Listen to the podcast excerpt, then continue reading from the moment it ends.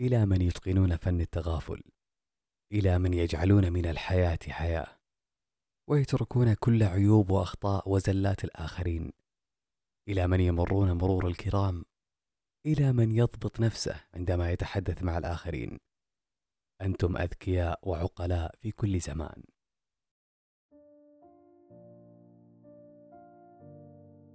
يا أهلا معكم عبد الله بن علي. وهنا بودكاست وسق هذا الليل إذا أقبل آوى كل شيء إلى مأواه. لماذا نتغافل في كثير من المواقف؟ لماذا يتغاضى بعض الأشخاص عن التدقيق في تصرفاتنا؟ لماذا نتغافل نحن عن الكثير من التصرفات التي يظهرها الآخرون بعضها عن قصد وبعضها لا إرادية؟ قبل أن نجاوب على هذه الأسئلة هذه الحلقة بعنوان فن التغافل. دعونا نعرف ما هو التغافل. التغافل هو أن تغض الطرف عن الهفوات والا تحصي سيئات وأن تترفع عن الصغائر ولا تركز على اصطياد السلبيات تفضلا وتكرما منك. بمعنى أن تتعمد أن تتغافل وتتجاهل ذلك التصرف وكأنك لم تراه. ذلك التصرف الذي لن يغير شيئا في الحقيقة. وحينما تتعمد أن تتغافل عنه أنت بذلك كسبت الهدوء والراحة والتجاوز المدهش لما كان يحدث لو لم تتغافل عنه.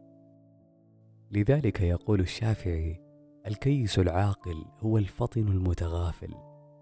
حينما تتقن فن التغافل تكسب الراحة والهدوء لك ولمن هم حولك. جاءت امرأة فسألت حاتما عن مسألة فخرج منها صوت في تلك الحالة. فخجلت. فقال حاتم ارفعي صوتك. فأوهمها أنه أصم. فسرت المرأة بذلك. وقالت إنه لم يسمع الصوت. فلقب بحاتم الأصم. إن التغافل خلق كريم وهو أدب السادة. وعلى النقيض تماما. تخيل معي حينما تدقق في كل صغيرة وكبيرة. وكل النواقص في الشخص الذي واقف أمامك وفي كل ما يصدر منه أو حتى من الذين هم حولك. هذا أمر لا يطيقه الصغير قبل الكبير ولا القريب قبل الغريب. فعدم التجاهل والتغاضي عن العديد من المواقف يشعل نار الغضب والشحناء والشر في القلوب. إذا فلتعلم يا صديقي أن في التغاضي عن الضرر والتغافل عن تلك الأمور صغيرها وكبيرها سيطفئ ذلك الشر. ويجعل بدلا منه سكينة ووقار. لو نتمعن قليلا ونلاحظ أن من يتقنون فن التغافل والتغاضي مع الآخرين هم أكثر الناس لطفا وحبا وتجدهم مبتسمين بشوشين وفي ذلك تقديرا واحتراما لهم. لماذا كل هذا الاحترام والتقدير؟ لأنه بكل بساطة تجاهل زلاتهم والأخطاء التي تحدث منهم ومحى كل العيوب. وأخذ ما يريد أن يوصله الشخص الآخر بكل هدوء ومضى بصمت وسعادة. لذلك يقولون التغافل فن لا يتقنه إلا السعداء. وبطبيعة الحال نحن نختلف عن الآخرين. ستجد من لا يعرف فن التغافل وأهميته ويقف عند كل صغيرة وكبيرة. والتصرف الأمثل معه أن تتكلم معه لأن التغافل عما يزعجك هنا قد لا يدركه الشخص الآخر.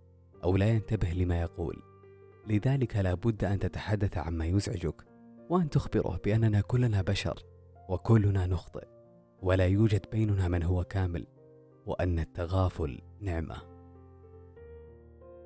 التدقيق على أفعال وتصرفات الآخرين وأقوالهم حتى نواياهم تكون عبء وثقل يجعل الآخرين يشعرون بالنفور منك.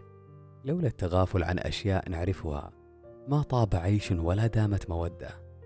كلمتك الطيبة لها أثر، اعتذارك له قيمة، تبرير أخطائك له معنى، تفهمك لغيرك أدب. التغاضي عن الأخطاء وعي. مراعاة المشاعر نبل. صون الود ود. ما تقدمه لغيرك عائد لك. تعاملك مع الآخرين يؤثر على شخصيتك أكثر مما يؤثر عليهم. أمور عادية تحدد من أنت. لا تبخل بالجمال فتصبح خاليا منه. وهنا قصة جميلة عن فن التغافل. يقول بعد يوم طويل وصعب من العمل وضعت أمي الطعام أمام أبي على الطاولة وبجانبه خبزا محمصا. لكن الخبز كان محروقا تماما. أتذكر أني ارتقبت طويلا كي يلحظ أبي ذلك ولا شك على الإطلاق أنه لاحظه. إلا أنه مد يده إلى قطعة الخبز. وابتسم لوالدتي وسألني كيف كان يومي في المدرسة. لا أتذكر بماذا أجبته لكني أتذكر أني رأيته يدهن قطعة الخبز بالزبدة والمربى ويأكلها كلها. عندما نهضت عن طاولة الطعام تلك الليلة أتذكر أني سمعت أمي تعتذر لأبي عن حرقها للخبز وهي تحمصه. ولن أنسى رد أبي على اعتذار أمي. قال لا تكترثي بذلك.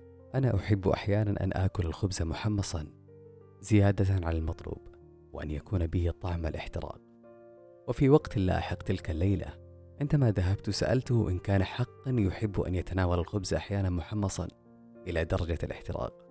فقال لي هذه الكلمات التي تبعث على التأمل. أمك اليوم كان لديها عمل شاق وقد أصابها التعب والإرهاق في يومها. إن قطعا من الخبز المحمص زيادة عن المطلوب أو حتى محترقة لن تضر حتى الموت. الحياة مليئة بالأشياء الناقصة وليس هناك شخص كامل لا عيب فيه. علينا أن نتعلم كيف نتقبل النقصان في الأمور وأن نتقبل عيوب الآخرين. وهذا من أهم الأمور في بناء العلاقات وجعلها قوية مستديمة. خبز محمص محروق لا يجب أن يكسر قلبا جميلا. فليعذر الناس بعضهم البعض فكل شخص لا يعرف ظروف الآخرين. حينما تركز على إيجابيات الناس ومنهم حولك وتركز على محاسنهم وعطائهم لن تتذكر عيوبهم ونقصهم وتكون بذلك اتقنت فن التغافل. هل جربت في إحدى المرات أن تلاحظ نشوة شعورك؟ حين تتغافل عن هفوة فعلها إنسان عن قصد أو دون قصد. أحب من الإخوان كل مواتي وكل غضيض الطرف عن عثراتي. يوافقني في كل أمر أريده ويحفظني حيا وبعد مماتي. من المواقف في فن التغافل دخل عمر بن عبد العزيز المسجد في ليلة مظلمة فمر برجل نائم فعثر به فرفع الرجل رأسه وقال أمجنون أنت؟ وما علم أنه أمير المؤمنين؟ فقال عمر لا. فهم به الحرس فقال عمر مه إنما سألني أمجنون فقلت لا. ويقول أبو حاتم الرازي من لم يعاشر الناس على لزوم الإغضاء عما يأتون من المكروه وترك التوقع لما يأتون من المحبوب كان إلى تكدير عيشه أقرب منه إلى صفائه وإلى أن يدفعه الوقت إلى العداوة والبغضاء أقرب منه إلى أن ينال منهم الوداد وترك الشحناء. ومن لم يداري صديق السوء كما يداري صديق الصدق ليس بحازم. ولو وقفت عند كل كلمة وعند كل خطأ وعند كل تصرف وتحاسب على كل صغيرة وكبيرة ستصبح أشد الناس نكدا وشقاء. وبالنسبة للآخرين ستكون بغيضا لا تطاق. يقول بعض الحكماء لا يكون المرء عاقلا حتى يكون عما لا يعنيه غافلا. ولقد أمر على السفيه يسبني فمضيت ثمة قلت لا يعنيني. عزيزي المستمع التغافل نعمة وشيء جميل جدا. يجعل من حياتك بساطة تهدأ بها نفسك وسهلة العبور في كل المواقف. لأنه لا يضخم الأمور ولا يرسخها ولا يعقدها بل يجعلها تمضي على أنها زلة عابرة وهفوة لا قيمة لها ولحظة مضت بما فيها. وقبل أن أختم هذه الحلقة شكرا لكم أصدقائي المستمعين في كل مكان. لا تنسى اللايك والاشتراك في القناة وإذا كنت تسمع البودكاست على منصات الاستماع لا تنسى تقييم البودكاست. يقولون الغباء نقص والتغابي كمال والغفلة ضياع والتغافل حكمة. ويقولون أيضا عندما تغافلت عن أخطائك لم أكن مغفلا بل لا أريد أن أخسرك.